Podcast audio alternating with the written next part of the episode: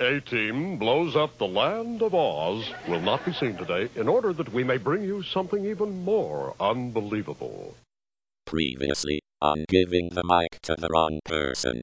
On TV, I am currently watching Teen Wolf, which oh, I've heard good things about it. I had no idea was going to be so good. I am Yeah. like a sucker. For, I love like teen uh, vampire shows. Yeah. and I like actually had a thing about like. I, you know, every time a uh, werewolf comes onto a vampire show, they ruin it. yes, this is actually kind of true. It is. It's I like mean, the Buffy, vampires.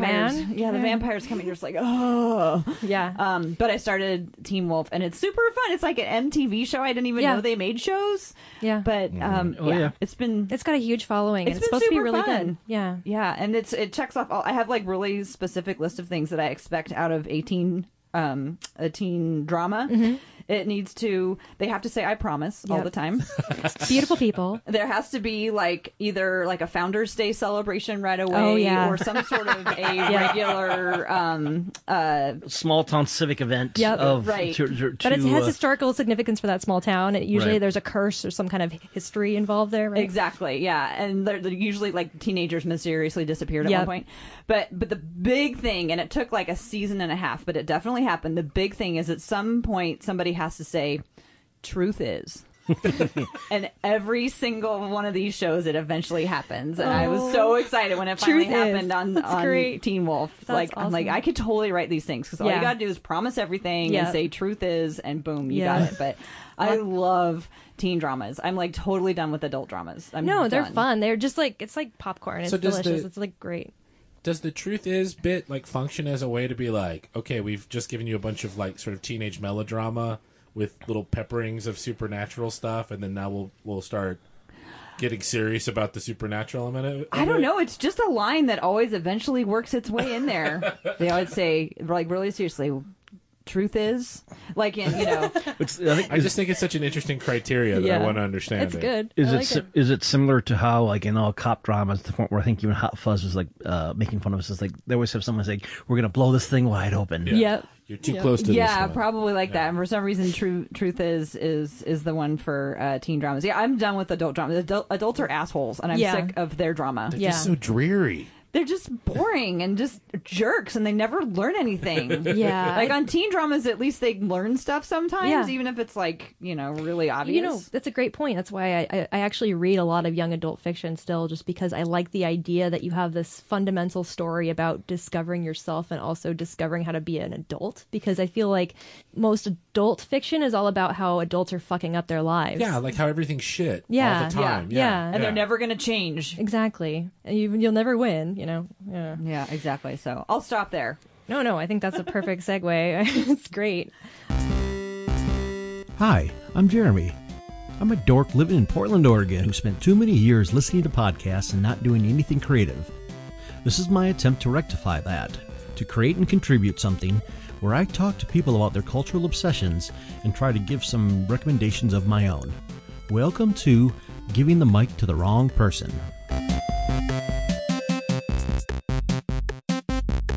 They Hopworks opened a place in Vancouver, Oh. and they're going to put some of Mount St. Helens pictures on their walls. Oh, that's so great. Awesome. That'll be pretty. They're friends of my husband. The owner's a friend of my husband. Cool. Oh, that's great.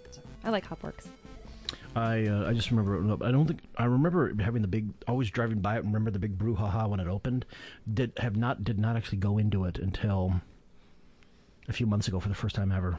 So so we're um and with that, welcome everybody to giving the mic to the wrong person. I am of course I am of course am your erstwhile host Jeremy here with uh, two two repeat visitors coming back uh, to brave the current heat wave in Portland again in our scenic basement apartment studios to help me record this thing I call a show.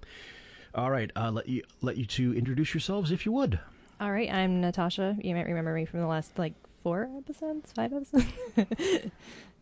I'm Tara, and I am back for more. The last time I was on, we talked about sports, and today we're going to talk about my second favorite thing to talk about. So I'm very excited. I'm excited too.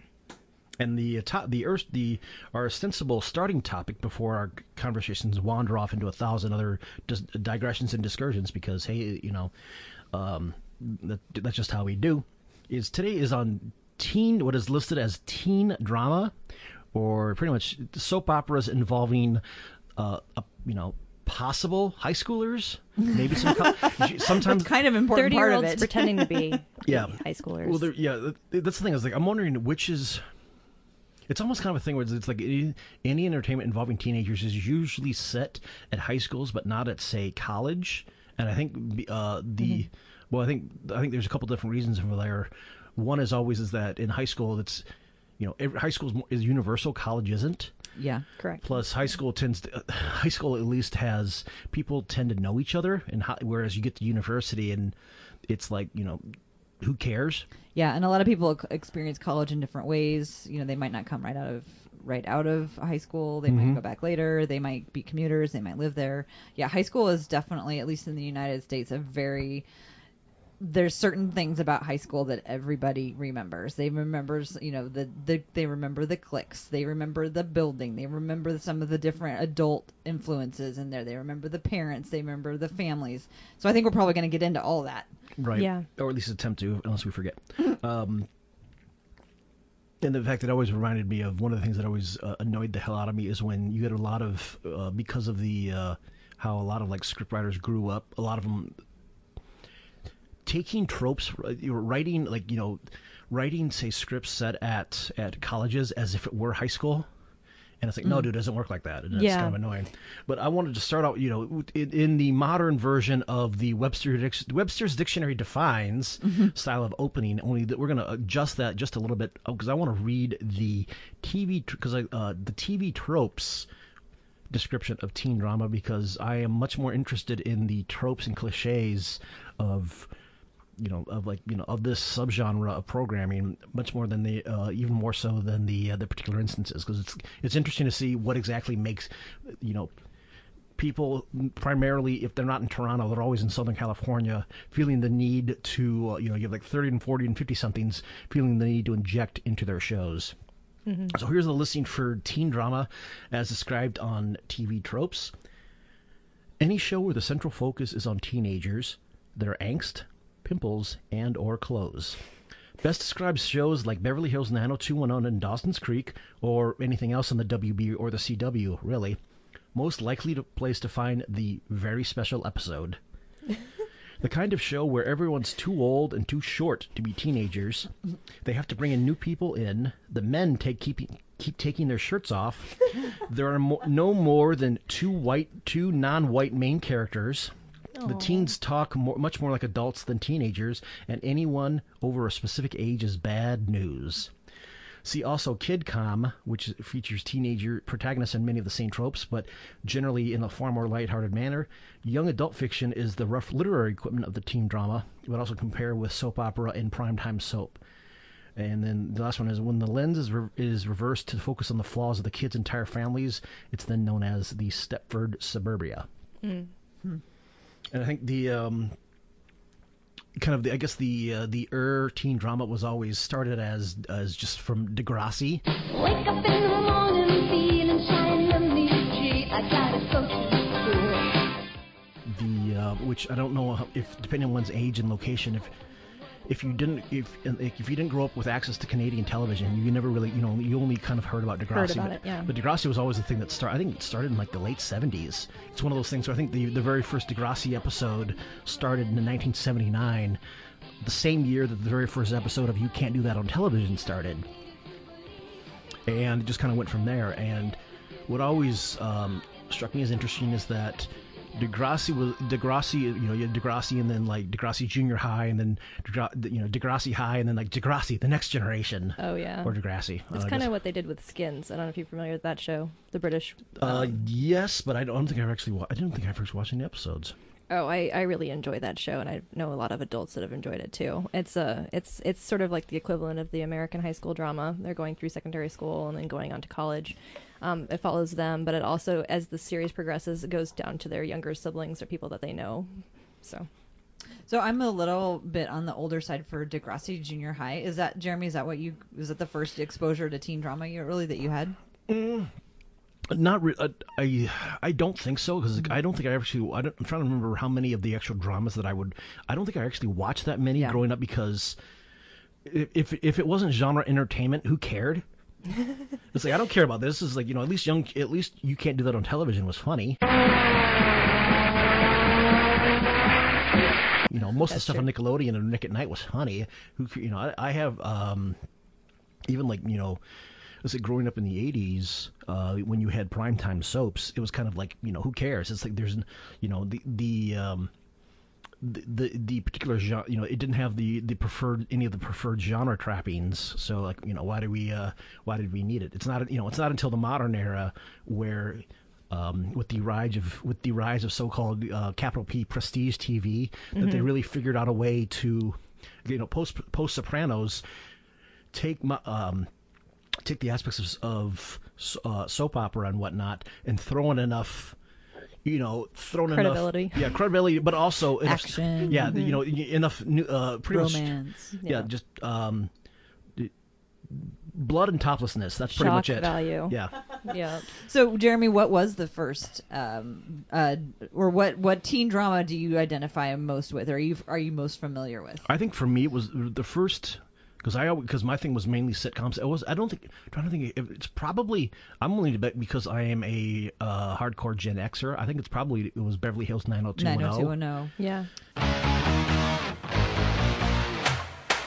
you know the story of two kids which is actually hilarious of uh, looking now it's like you, you had this you had this entire um entire pop culture phenomenon based on based around Shannen Doherty and Jason Priestley. Mm-hmm. Mm-hmm. And I guess also Luke Perry but that's another story So it was Brenda and that had Brenda and Brandon, Mm-hmm. and they were kind of the the normal stable family, Right. like the the more typical American, you know, solid American family. Yeah, I audi- think they just moved to Beverly Hills. yeah they were and, the they were the they were the flyover country audience um audience surrogate I believe Nice. Yeah, and then they met and like integrated with all of the uh, uh, the popular kids, The and cool people. put themselves into the the high school there.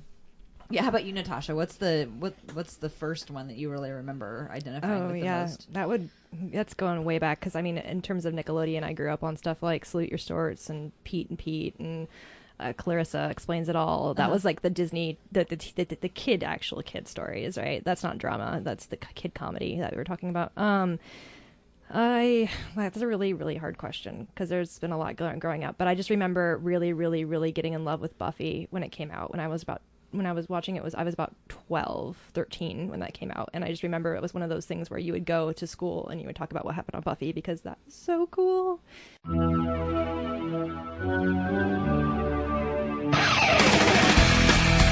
It was ahead of its time at that time.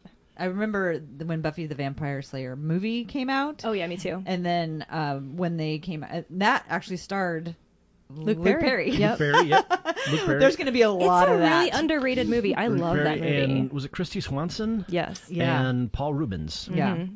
Yeah. So both of the two uh, dramas that you brought up are both like I love love team drama and those are kind of two different subgenres of, Yep. because there's the there's the ones with the supernatural and then there's the ones with the really really rich kids and in my mind those are kind of the sort two of the main categories. Yeah. There's there's a third that's like just about like everyday regular people like Friday Night Lights and Yeah. you know it's just about like the you know the regular but then uh, i have a particular affinity for the ones that either like i said involve the supernatural or show me the slice of life like super ultra glamour that i Yeah. never knew about like gossip girl Gossip Girl, o- the OC back when it The came OC. out. Oh my oh god. dear lord I'm california garrett's not here Yeah. to sing so we'll have to jump We'll in have there to do it. Yeah.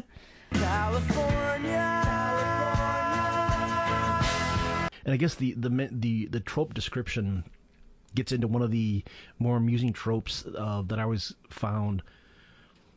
Well, yeah, being like I said, Gen X kid in the '80s, uh, when like very special episodes, you know, growing off of the after school specials. I think we were like what, like a late mid late '70s creation, or something like that. After school specials. Yeah. Yeah. but but when they finally affected primetime you know primetime TV but more importantly they were you know very special episodes uh, infected sitcoms Oh, and it's when it was in the sitcoms that was always join us this week for a very special episode of 90210 oh not, not, and not just that but also like before Mr. Belvedere there would be a title card that come up and like you know today we're you know we're discussing very serious topics like kids you might want to have your parents around for something like that and it was because yeah. it was all it, it always involved it was either it was either chemical usually not chem, it was either sex or chemical abuse Yeah. that was it that Yeah. was all it was it wasn't about like uh and that's the funny thing it was ne- it was all It's kind of manufactured for that time period, like the scare of what that generation was going through. Like, oh, my kid is gonna end up teen pregnant, or you know, Yeah. do drugs. or falling with delinquents or whatnot, but Yeah. never, ab- never about you know, say uh, economic material things like, hey, what happens when your when your parents get laid off because the uh, you know because the uh, the, the the the company decides to, I don't know, you know, pull out of Flint, Michigan, and put, you know, l- lay off several you know several dozen thousand people. And you know how do you as a how do you as an adolescent going through that how do you survive that stuff? It's always kind of more like yeah whatever the whatever the um, how's this for an ironic word choice? Whatever the hot topic at the time was. Uh, oh, feel free to laugh on Mike. Trust me, it's uh, we we do it constantly. Um, as long as as long as you don't as long as you don't you uh, you uh, you don't sound like Stav, you're okay. Um, if you're going into like shows that I'm this is my problem I have the tip of my tongue problem with this show but do you remember the show that was um with uh gosh oh god I'm gonna just totally burn here uh Jared Leto was the cool guy that My So-Called. Life. yep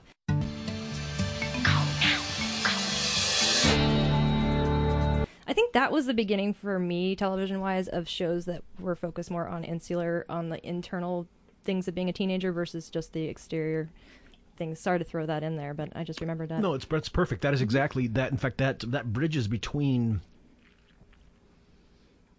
So-called life was what like a couple years after 90210 showed Yep. up. It was like MTV's version, and um, I think because it was basic cable, they could do like what like a little bit more.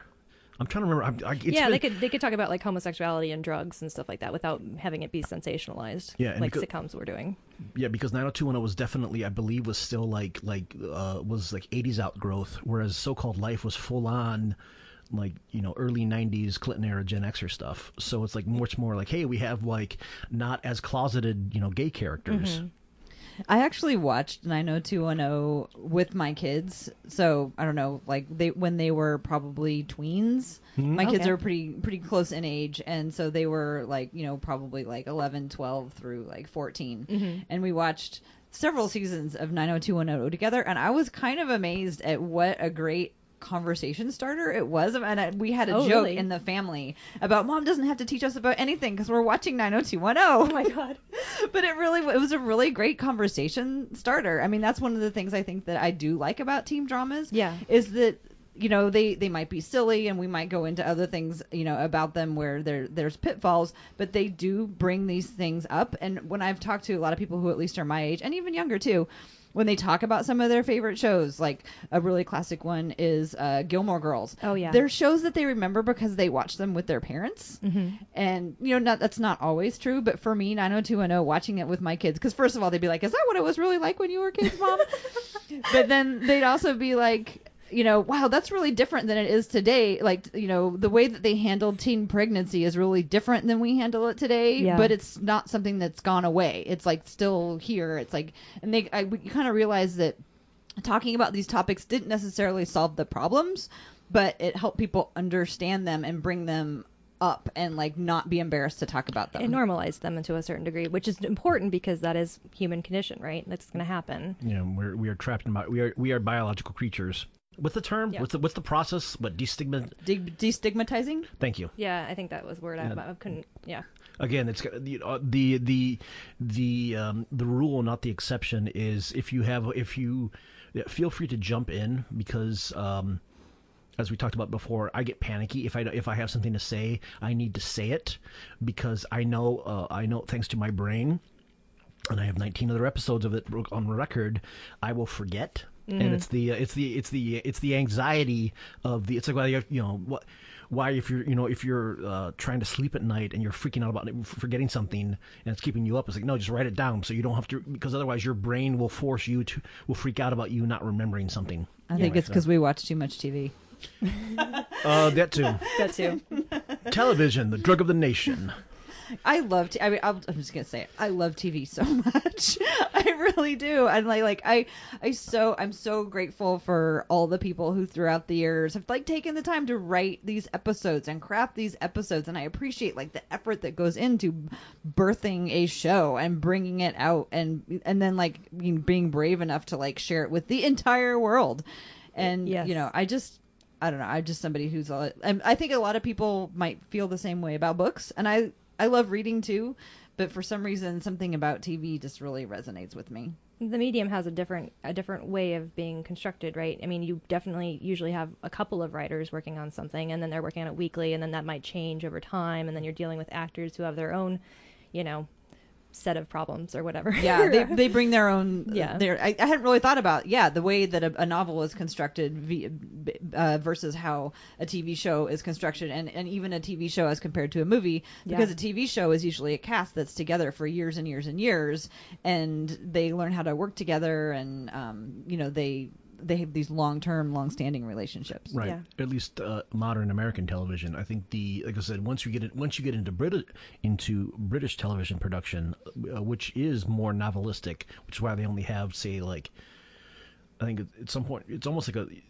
len- almost I think lends its credence more often you, you get uh, higher quality because you get much more singular vision than what you only have like one or two writers for six to twelve episodes rather than a writer's room of like up to and they keep it short. The syndic- 23 to 26 yeah. yeah, the syndicated model of having like 24 episodes a season, we don't even really have that anymore thanks to Prestige TV, and it's kind of actually nice because I think a lot of that.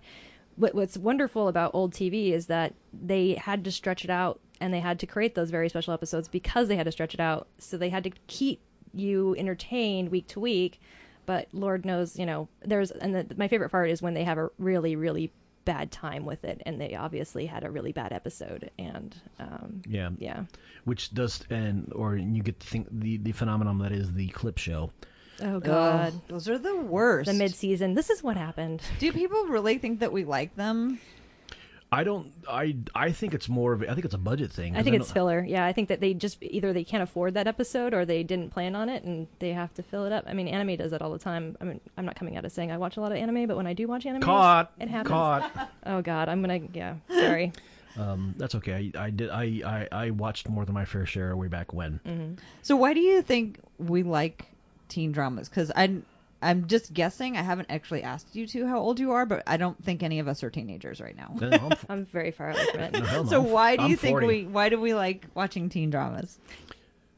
You should answer that question. Yeah, I first. saying, you're, yeah, I know why I do. Yeah. Oh, okay. Uh, well, I I see. It's almost an odd question for me because it's like like shit. I don't watch much TV anymore. It's like I haven't even I haven't even watched like any uh you know any of the uh, any of new Twin Peaks for God's sakes. I'm But- saving that But up. one yeah. yeah, one of the things that I did want to bring in is like what happens when you have teen drama aspects brought into greater shows. Oh, yeah. Twin Peaks being a great example of that. Definitely. Um, also, and I think to a certain extent, uh, um, like half of Stranger Things was Mm-hmm. teen drama mixed, well, you know, teen drama, but also mixed in with um, teen drama, you know, teen regular teen drama, but mixed in with say like Stephen King's attempt at at you Yeah. know, at the storylines with minors. but like made with kind of real teens, you know, like Right. and in a good way. I think that's one of the the strengths of that show. Um, should I start this? Yeah. Oh, Feel okay. Um, I uh, I I read a lot of young adult fiction. Uh, it's because the genre I'm particularly interested in and also write in, and I also um, TV for me is a medium that is something that I typically kind of I watch just for fun because it's usually TV. I have a lot of problems with writing tropes. Um, I can guess stuff that happens. If a show surprises me, I'm really happy about that. And so teenage teenage dramas tend to do that because you know they're again they're they're trying to create that interest over time and um, typically they're about interpersonal relationships and they they're not doing it in an adult way where you have to court around and, and, you know like uh, uh, adult problems tend to be very complex and messy and very like too realistic. Um, teen problems tend to be something that you can kind of distill down to you know my parents are jerks or i i'm the poor kid at school i'm the nerd you know all these kind of like really fundamental small isolated things. And they're all kind of forced to work together within this this system that doesn't you know is kind of against them. So um, I've always liked that part about it. I like the dynamics of having that. You're always going to have a different group of people, like with different kind of backgrounds and stuff. And That- Twin Peaks is a great example of that. That's a really great point that I hadn't thought about before, where the adult problems are really complex and they take a lot of build up, and there's often like economics and money and like a deal, and then Yeah. like some sort of politics, and there's like all these. Everyone's corrupt. things. Everything sucks. Yeah. everybody's cheating on each other. or, Yeah. or at least that's how, that is how it's depicted rather than reality. 'Cause I think- Exactly. 'cause I think you can also do that with you can certainly do that with um with you know with like with like you know shows for teenagers only because you are ostensibly aiming at another at a different audience that isn't quite as po-faced serious as like a lot of like you know Yeah. as say like you know adult dramas are or rather bloggers who write think pieces about adult dramas Oh God. which is like it's it's one of the things it's you know it's it's it's it's an aspect of uh it's it's something that I don't think has been it's been talked about more and more but with most with with the again they call it you know pre, prestige TV which is only which is at some point it's almost you know kind of a misnomer because it's still like yeah there's always been decent TV but now it's like the um Everybody's aiming for that. Is that what prestige TV is? It's like supposed to be like the good shows, quote unquote. Yeah, but they try so hard to be the good shows that it's almost comical. Right. It well, it's almost it's it's a, it's a sense of like there's a self seriousness about it. Of hey, if we um, it is yeah, there we go. If um, it's using it, it goes it's similar to like you know mature programming or you know mature audiences, which means um, you know uh, dope guns and fucking. But it's a sense, but it, it but it's it's the it is the mm, the inabi- either the inability or you know just the way that can't really handle talking about like you know heavy serious topics. So they go they tend to lean always towards the, the most superficial aspects of stuff that happens. So like stuff that you can't you know very um and i'm not formulating this well uh, as usual. Like here it's like you know we can get you know because this is for an older audience we can get away with you know with like um you know pulp you know pulp character characterization and like you know gr- you know visi- and like titillation where yeah, we don't need any depth to our characters or their Yeah. interactions. We just are going to go for, wow, how edgy can we get with this, right? I mean, there's shows that do adult topics and adult, like, usually, like, I don't know. I th- I'm thinking of like The Wire, where you take a, ser- a serious, serious subject and you treat it seriously and you do it with care and tact. But taking something like, oh God, Prestige TV, like uh, Mad Men is a perfect example. By the time that it was over, I was just like so done with it because it's like how how self satisfaction and like how like self absorbed the idea of like kind of sort of The characters were. yeah or what also or the or the the, the, the showmakers of like we are do yes we are making serious like serious TV. this yeah they're uh, almost like Aaron Sorkinism for like, yes Oh, we are doing yeah. important we're we're doing important work we're doing this is serious work and that's it is um This is important TV. This isn't just like entertainment TV. Right. This Exactly. is important TV. This has literary value, is Uh-huh. the thing, and it's like no, by default, it does not have literary value just because you have a high production budget. You know, honestly, or that you are or that you are or that you're you're adapting um you're adapting a book or something exactly. well, the reason I like teen dramas is because adults are assholes. That is the perfect answer. just keep it at that.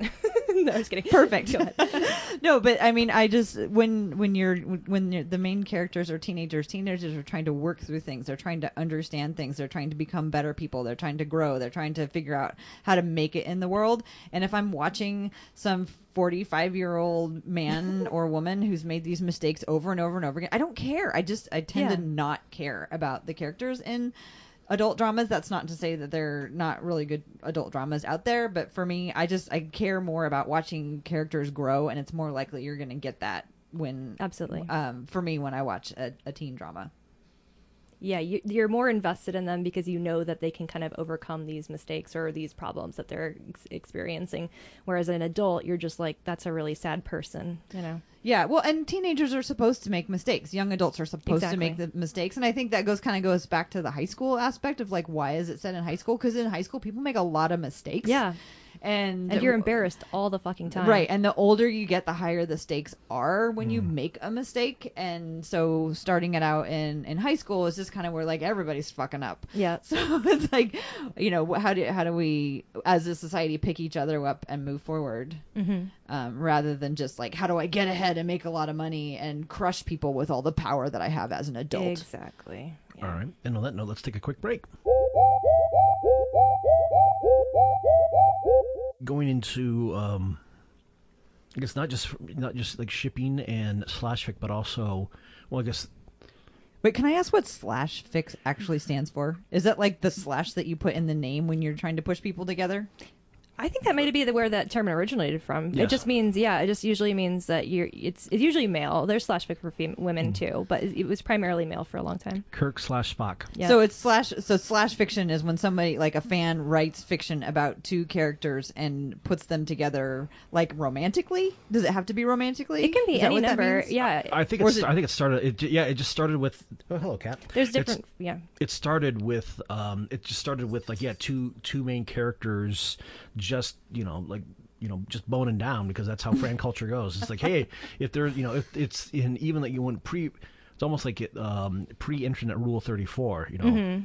Yeah, rule 34 being if if it exists, there's porn of it. Oh, um, which is pretty much true. I mean, any any any kind of we call it crack pairing. Anything that you can think of, somebody's put it together, uh, just to see how it works. Because some Mhm. people just identify with it and like it. Um, but yeah, it mostly kind of like shipping culture actually pretty much came out of the X Files, um, the, the message boards that were around that.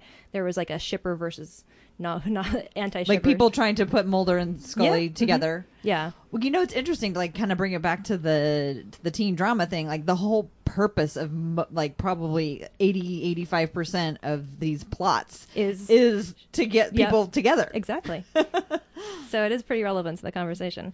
Um, and I, I think a lot of it too is, is really interesting to see how that culture has developed over time because uh, um, you know originally like I said Kirk and Spock and even even during Star Wars it was uh, like Han and Luke was what the thing. Like they used to throw zines into Mark Hamill's yard. His kids found them and it was like oh you know there was a little beef there. But um just that that that kind of that kind of um, culture of watching something and, and trying to find what you like about it and then you know kind of imagining the possibilities from that has Mhm. been around forever since media was formed but nowadays it's so it's so prevalent because the you know internet is has made everything so immediate access that you'll see a lot more of that kind of dialogue around you know who should end up with who Yeah. you know online And I think that that, that some figure, uh, some folks have figured out how to how to monetize it, and so they kind of emphasize like. Oh, yeah. Use, How do you mean monetize it? If uh, How are they monetizing? Flat, uh, Like, they- what are you saying? They're monetizing? monetizing is is I always I always take it back to something that uh, George Carlin said many decades ago. If if you can nail together two things that no one has has never nailed together before, some schmuck will buy it from you.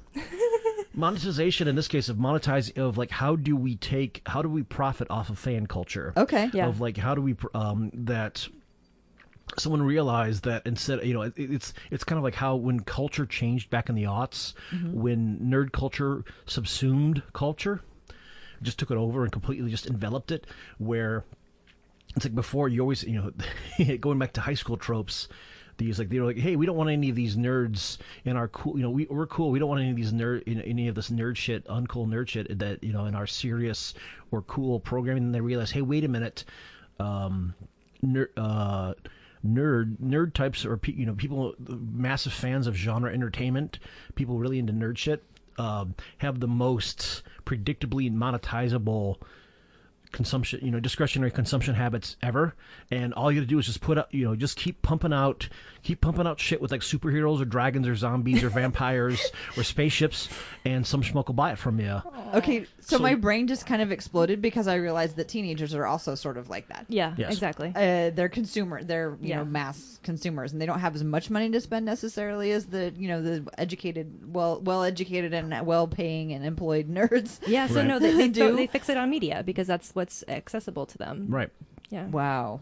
Wow. So I was actually just thinking of an example of of shipping that kind of I, I kind of see where this is going, like shipping leading towards monetization. And I went back to 90210. We Yeah. seem to all sort of have that in common, as we know with the the Kelly and Brenda. Which one of them is going to end up with Dylan? Was that the Luke Perry character? Yes. So like they dragged that out, and it was like uh, you know first he was with Kelly, and then was he going to be with Brenda? Or you know I can't. But it was like when when you have like two characters kind of fighting for or vying for A love triangle is always always a part of a teen drama for that reason because it creates conflict and also because they knew from from like um, like stuff like Sam and Diane like you keep the couple apart because as mm-hmm. soon as they get together then things kind of just you know they're normal. the anticipation. It's the anticipation. Okay, let's see if we can think of any couples that lasted that stayed interesting. That stay together? Yeah. Oh god, that's a really difficult question actually. I know there's gonna be a lot of like dead air. Yeah. when we think about that. Well, there's that. I'll shout one out if I think of it. Well, there's that one also. Yes, you enjoying yourself, cat? Yeah, there you are. Um, There's a very cute cat next to us and she is hot as that we are and she's lying on her back with her feet up in the air. It's very cute. bear trap configuration. Mm-hmm. Um, 'cause, um, but what? Well, I guess love tri- well because love triangles. It's much like it is, much like why you have so many like TV shows set in like police stations or hospitals is because these um, structures for characters too that will produce will check that will easily produce you know episode ideas for lazy TV writers. Mhm. Drama and conflict. Oh my god, I watched all of Grey's Anatomy. I know that. Oh god, why did I do that? I hate myself sometimes. You know, I, I watched all of Heroes too. I, I can, yeah. but the but the the aspect of like the uh, the longest how long can we edge our fa- our fan base um of like the you know the longest of like the most like anticipatory thing where How long can we drag it out? Yeah. yeah Well, they- too. Oh, you can see that. In, I think Vampire Diaries is a perfect example. We should probably give a preface for the show and what it's based on. Yeah, yeah. We have uh, um.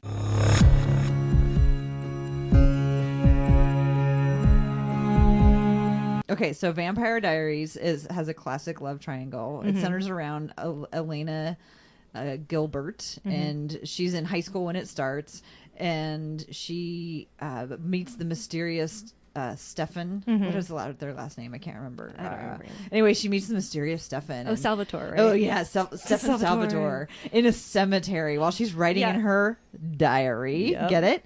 and she meets this mysterious young man who is uh, drawn to her, and he starts going to the high school. He's a new kid at the high school, Mm-hmm. and uh, she falls for Stefan. Um, editorial comment: He's the perfect boyfriend. Mm-hmm. Um, moving on, and then uh, meets what do you know his brother, who has Mm-hmm. been the prodigal son and has been off like on a vampire killing spree, and comes back, and of course Elena is now torn between Stefan and yeah. Damon. And she looks exactly like her ancestor, who Oh, was right. responsible for them becoming vampires. Right, and Yeah. was this sponsor every time that they get estranged from each other? It's over this woman who looks exactly, like, her. Elena. So she gets to play her evil twin throughout the show, and it's freaking awesome. Yeah, and tropes within tropes So tropes within tropes. Yes, yes. Evil, evil twins, mysterious lost siblings, Yeah. mysterious lost twins, uh, doppelgangers, Parents you didn't know were your parents. Right. It- Vampire Diaries has like a lot. Has Yeah. just about everything. Witches, werewolves. but they're they're a love they're a love triangle. What starts off with Elena and Stefan, Mm-hmm. and then Damon comes in, and I thought at that point like. Uh, at the sh- with with once they find oh we should have probably you should probably put a spoiler alert at the beginning of the show That's fine. I, I I'm totally cool with spoilers. but Spoiler- once yeah the- once Elena gets together with Damon, Yeah. they in a way stay together for the whole rest of the. They basically stay there together for the rest of. That's the, what I figured, yeah. rest of the show. Um, and and and the, the the body count in this show. I mean, Buffy was bad, right? But you know, it was built on a like Sunnydale. Sunnydale's built on a hellmouth, so you kind of explain why everybody dies in that Mm-hmm. town. But you can't really explain how people don't notice the fact that there's mass deaths in that town. yeah, in uh, Mystic Falls. Mystic Falls, Yeah, yeah. in Mystic Falls. Okay, I want to. At, some point, we need to also talk about locations because Yeah. I love locations of teen Locations dramas. of teen dramas. But yeah, so in Mystic Falls, like, um, so it, the vampires in Vampire Diaries, they are able to okay so they're able to be in the sunlight because they have magic rings um, but then every once in a while Bullshit. um, Yeah. they Bullshit. you know i, I have I, I, can, Bullshit. I consider myself somewhat of an expert on different types of vampires Me too. and i have a whole nother like basketball vampire comparison that I, we won't go into today but anyway basically the san antonio spurs are vampires but anyway um No, we were Not Tex- the- this is a Tex. This this is some Texas thing, isn't it? I love it. Like something on a near dark. No, they're old, and the San Okay. Antonio Spurs are old, and yet they continue every year to get better. And Oh. like that's the thing with Vampire Diary, Va- vampires is they're youthful, and which is why Stefan, even though he was like 400 years old, he got to enroll in high school. Yeah. And his brother's like, "Why do you want to go to high school again?" He's like, "I'm, I'm just so attracted to this girl." But anyway, in Mystic Falls, what happens every once in a while is that the vampires either get compelled by some other um, outside force, or for some reason they do this thing where they turn off their humanity. And once a vampire turns off their humanity, that Vampire means they Soul and kill Buffy, yeah. everything in mm-hmm. sight. Mm-hmm. Like Massacre. like massive, like the like go into a restaurant and kill like every single person in the restaurant. And Yeah. and then there's always my favorite, my the character in Vampire Diaries is the one non-magical character. He manages to like through eight episodes or however many episodes. You're talking about like the Matt, Matt, yeah. who's the biggest loser. And Yeah. he's just such a loser in Why my opinion. always include those guys, the But straight man. He's just he's the only non-magical person, and like he ends up being the sheriff of Oh. this town where oh. everyone is constantly killing You would have to be the everybody. worst sheriff He's ever. The worst sheriff. Like everybody's constantly having mass murders, and he's like, oh, do, do, do, oh, you know, he Just just like sits the there and like you know slicks his hair back and like you know pants and is angsty, Does he just look cute, right? he does. He's not even cute at the end. it's just oh. sad. He's Well, th- that that actually that gets into, and we can again another digression. Like we can get like four episodes out of this, but the almost the nece- the, the necessary trope of the cl- of clueless uh, Yeah. the clueless lawman. Yeah. Because of this the thing is how many of these how many of these um how many of these like you know supernatural threats and we can get into like supernatural teen drama so but rely on the fact that once you get the cops involved um you get the like i said the all-encompassing power of the state to come down like a friggin' hammer on on anything.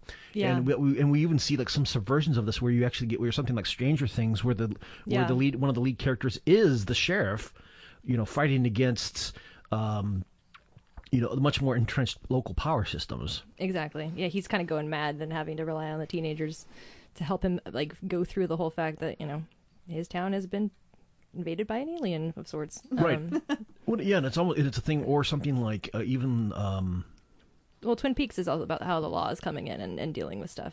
Um, but that's also from more from an adult perspective. The teens are just kind of accessories within it, um, but are interesting characters in them their own right. Yeah, I'm thinking of dramas like um the no- of the non supernatural variety again, like 90210, um, Gossip Girl. Um, if there's they're non supernatural, th- I don't see as much law enforcement. They're not. Yeah, they're they're usually is less murder. Yeah, th- that be, okay because sense. be- well because a lot of if them there's law enforcement, it's a very special episode. Yeah. Well, how many? Because of how many of them are? How many of the teen dramas, uh, non- non-genre, non-genre dramas, are set in to make to keep the production to keep the production numbers low, and because of the the um, the particular demographic background that most modern American uh, uh, showrunners are from, are they, they're they're like these shows are set in upper middle class, Uh, white suburban. Um, they're you know which can be easily shot in some suburb some suburb of Los Angeles, and because they're mainly they mainly sh- mainly feature like comfortable white coat coat coats comfortable white coats comfortable white folks Yep. Comfortable white folks. which means you're they're not exactly going to run afoul of the law. Mm-hmm. You know, like they they you know they might get pulled over for a speeding ticket, but they're not exact. But you know they're not gonna they ain't getting they're not getting they're not getting as hassled by uh, by law enforcement Yeah. as possible, unless it's like some sort of like high status.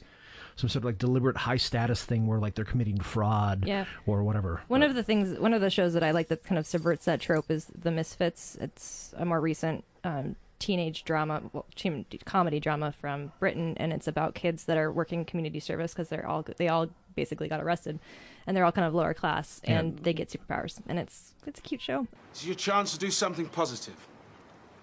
Give something back. You can help people. You can really make a difference to people's lives. That's what community service is all about. You know, people out there, they think you're scum. You have an opportunity to show them they're wrong. Yeah, but what if they're right? Um, it's got a lot of. Ooh, I good have people check that it. out. I haven't um, watched that. Skins is good like that too because they also kind of explore people from lower class backgrounds and like kind of the the deals the, the oh, and also from upper crust too. So it's like a mixture where they kind of deal with both sides of the realities and also doing drugs and having sex, but not having it be like that big of a deal. You know, Right. Like The- most teenagers. Well, I think the uh, the more the moralizing aspect of British uh, television not being nearly as foregrounded as it is in American television. For, Exactly. You know, I mean, we got here we have Seventh Heaven, and you know, like good Christian children growing up and making mistakes that they can they can learn They from can learn and become from. better. Yeah, I haven't. I never. I never watched uh, Seventh Heaven. I didn't either. I just, wa- I mean, it's it was on there for laughs sometimes, you know. yeah, or Dawson's Creek. I haven't watched. Oh yeah, that one Dawson's either. Creek. That was one, that was a laughter one too because it was just so you know. I don't wanna wait for our lives to be over. I want to know right now. Will it be? so heavily late '90s emo. Oh God, just the, the, his face, you know, his crying face. is Yeah. It's just burned into your memory. Yeah. Well, he he came back recently and did a bunch of expressions Yeah. as an adult, just doing all the expressions he did because they were making fun of him for so long Yeah. about it that he was like, "I'm taking this." Who back." was that star? I don't know. James Van Der Beek. James Oh, Van Der Beek, James, Van Der Beek yeah. became the meme, and then came out and said, "Well, screw it. This I'm getting it. You know, this will hopefully this will raise my residuals." So yeah, Was he in um the uh s- super or science fiction about the future, the big war with the big bugs? Oh, you're thinking of uh, Oh, Starship Casper- Troopers? you- Yes, yeah, Starship of That was Troopers. Casper Cas- Van. Oh, yes. Casper Van Dien. Okay. Yeah, Let me tell you something. I'm from Buenos Aires, and I say kill them all. Yeah, yeah. yeah. that was a great movie, by That- the way. I love that movie so Uh, much. It's really hilarious looking back on that movie. That's a really good. That's a an amazing war as hell movie. Yeah, That's an, they really do an amazing job with that. Okay, that's a whole nother topic. yeah. Back to teen dramas. The but one of the things that do- but bridging from you know uh, bugs and sci-fi, then really like bugs and supernatural of into the topic of the, the super the the supernatural the super supernatural drama, which I guess the I mean, yeah, you, everything from Twin Peaks, but Twin Peaks was a supernatural, certainly was a supernatural show, and I think at one point because parts of Twin Peaks were, it's we're at some point very consciously mocking other you know other like primetime soaps that were going on at the time. I mean, at one point they have the, I can't even think remember what the, what the title of it was, but they cut to like the, you know the characters will be watching te- television and they'll cut to them watching their own like the kind of like in universe fictitious uh, you know primetime soap. Yeah. And every hour holds the promise of an invitation to love. Yeah, there was a soap inside of um the OC, and they like met the people who were on. Oh, that's great. Yeah, The show were- within the show. Yeah, they were like some of the girls on in the OC were like big fans of this one show, and then they actually got to meet like the stars of the show, and they, yeah, that was That's awesome. That's a good trope. and the um but I think with the Twin Peaks is almost a thing of like where they they they sandwich together both aspects of like primetime soap with like adults doing a, doing like dastardly, um, which was best described later on as um. God, what was it? I think it was was it Game of Thrones or was it? No, I think it was I think it was Downtown Downton Abbey. I think Oh, it was described as um, people doing um, you know uh, treacherous white people shit. yeah. accurate. Whereas Twin Peaks was definitely was you had like all the older characters who were always really doing like you know treacherous white people shit, Mm-hmm. wh- uh, white folk shit. Where but also you had the you had the younger characters, some more annoying than others. Um, James. Sorry. Oh. yes. I'm uh, so- See the one with the motorcycle? Oh, yeah. Oh my god. yeah, you either have- brooding James and his jaw. Yeah, you have the, the puppy dog guy. Uh, the, yeah, the puppy dog face. all about Audrey. Donna! Donna! Oh my god, yeah, I know. Shut up, James. James, guess why I'm so happy today? Because your skin is so soft and you smell so good? No. Why? Verse or, or or like Bobby, who just want who my uh, I remember my roommate when we were rewatching the series. But well, he wanted to, he he he hated Bobby so much because it's like, look at how awesome his parents are. He has the greatest parents in all of television, and he's that much of a dick to him. Um, Yeah. Oh yeah, I remember actually. So when the new Twin Peaks came out, so my, okay, so here's the story. I'm going to digress with it really quick with the story. yeah. Go for it. When the first night that Twin Peaks was on, in my memory anyway, was in college, and it was also the first night we ever watched um, uh, America's Funniest Home Videos. 1990, yeah, right. 89, so 90. this was a time I was living in Eugene, Oregon. There was not a lot to do. Yeah. Yeah. And so um, my my husband at the, and I um, happened to be very very stoned, and we were watching. That's how I usually watch television, Right. so it's Life in Eugene, where there's not much going on. There's no internet so or video we, games. we watched America's Funniest Home Videos, and we our minds were blown. We'd never seen anything like it. Was like the funniest thing we'd ever seen, and we were like, "Oh my god, we got to There's remember nothing this." funnier than seeing people. Well, it had up. never been on. Like you Yeah. have to ima- imagine a time where this had never been on. Yeah. Like there had ca- Because been it- it- candid camera like twenty or thirty years it was before. right when camcorders got but cheap this for was everybody like to have you didn't put people's like embarrassing foibles on TV. So we were like writing them down. We were like, "This is the funniest thing." Oh my god, kid is like used to, you know I used to tape episodes because I was Yeah. a tape head. Well, no, it was That's like, and we were writing them down because we our roommate was coming home. We're like, we got to tell Sean about this. This is amazing. And so we were like, you know, uh, you know, kid hits his dad in the crotch with a golf club. Hans Moleman Productions presents Man Getting Hit by Football.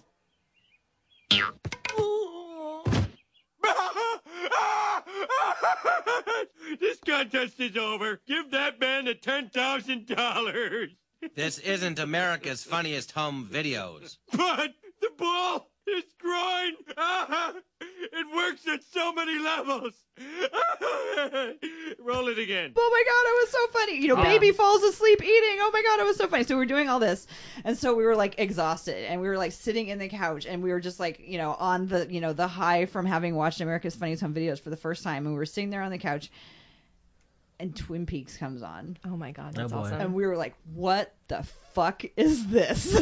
because again, this is at a time where that shit was not on TV. Yeah. Yeah. Like they didn't we were like, he's dead, Harry, wrapped in plastic. And we were like, we Wrapped in- can't get up. And we're like stuck to the couch, just going, oh my God, what is Yeah. going on? What is happening? Yeah.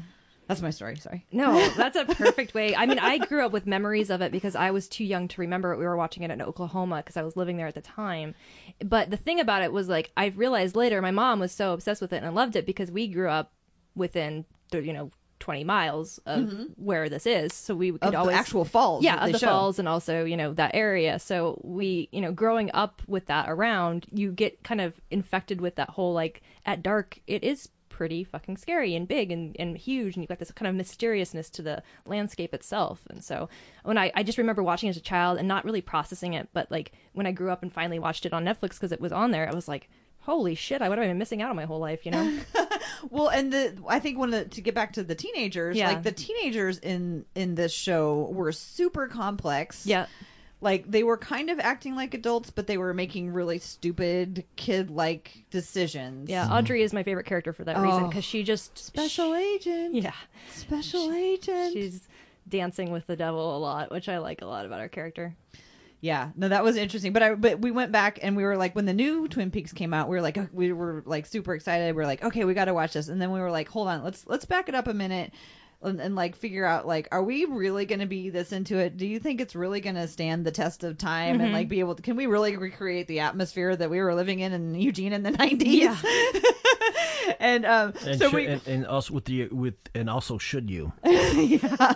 Well, uh, it's legal now, right? Yeah. Um. So we went to Wikipedia and read the like synopsis of Twin Peaks, and Oh, we were yeah. like, we were like, read the first season. We were like, yeah, that was awesome. That was awesome. And then we were like, oh yeah, I remember what happened in the season. second season. it got really and we just kind weird. of closed the computer and we're like, yeah, we're good. Yep.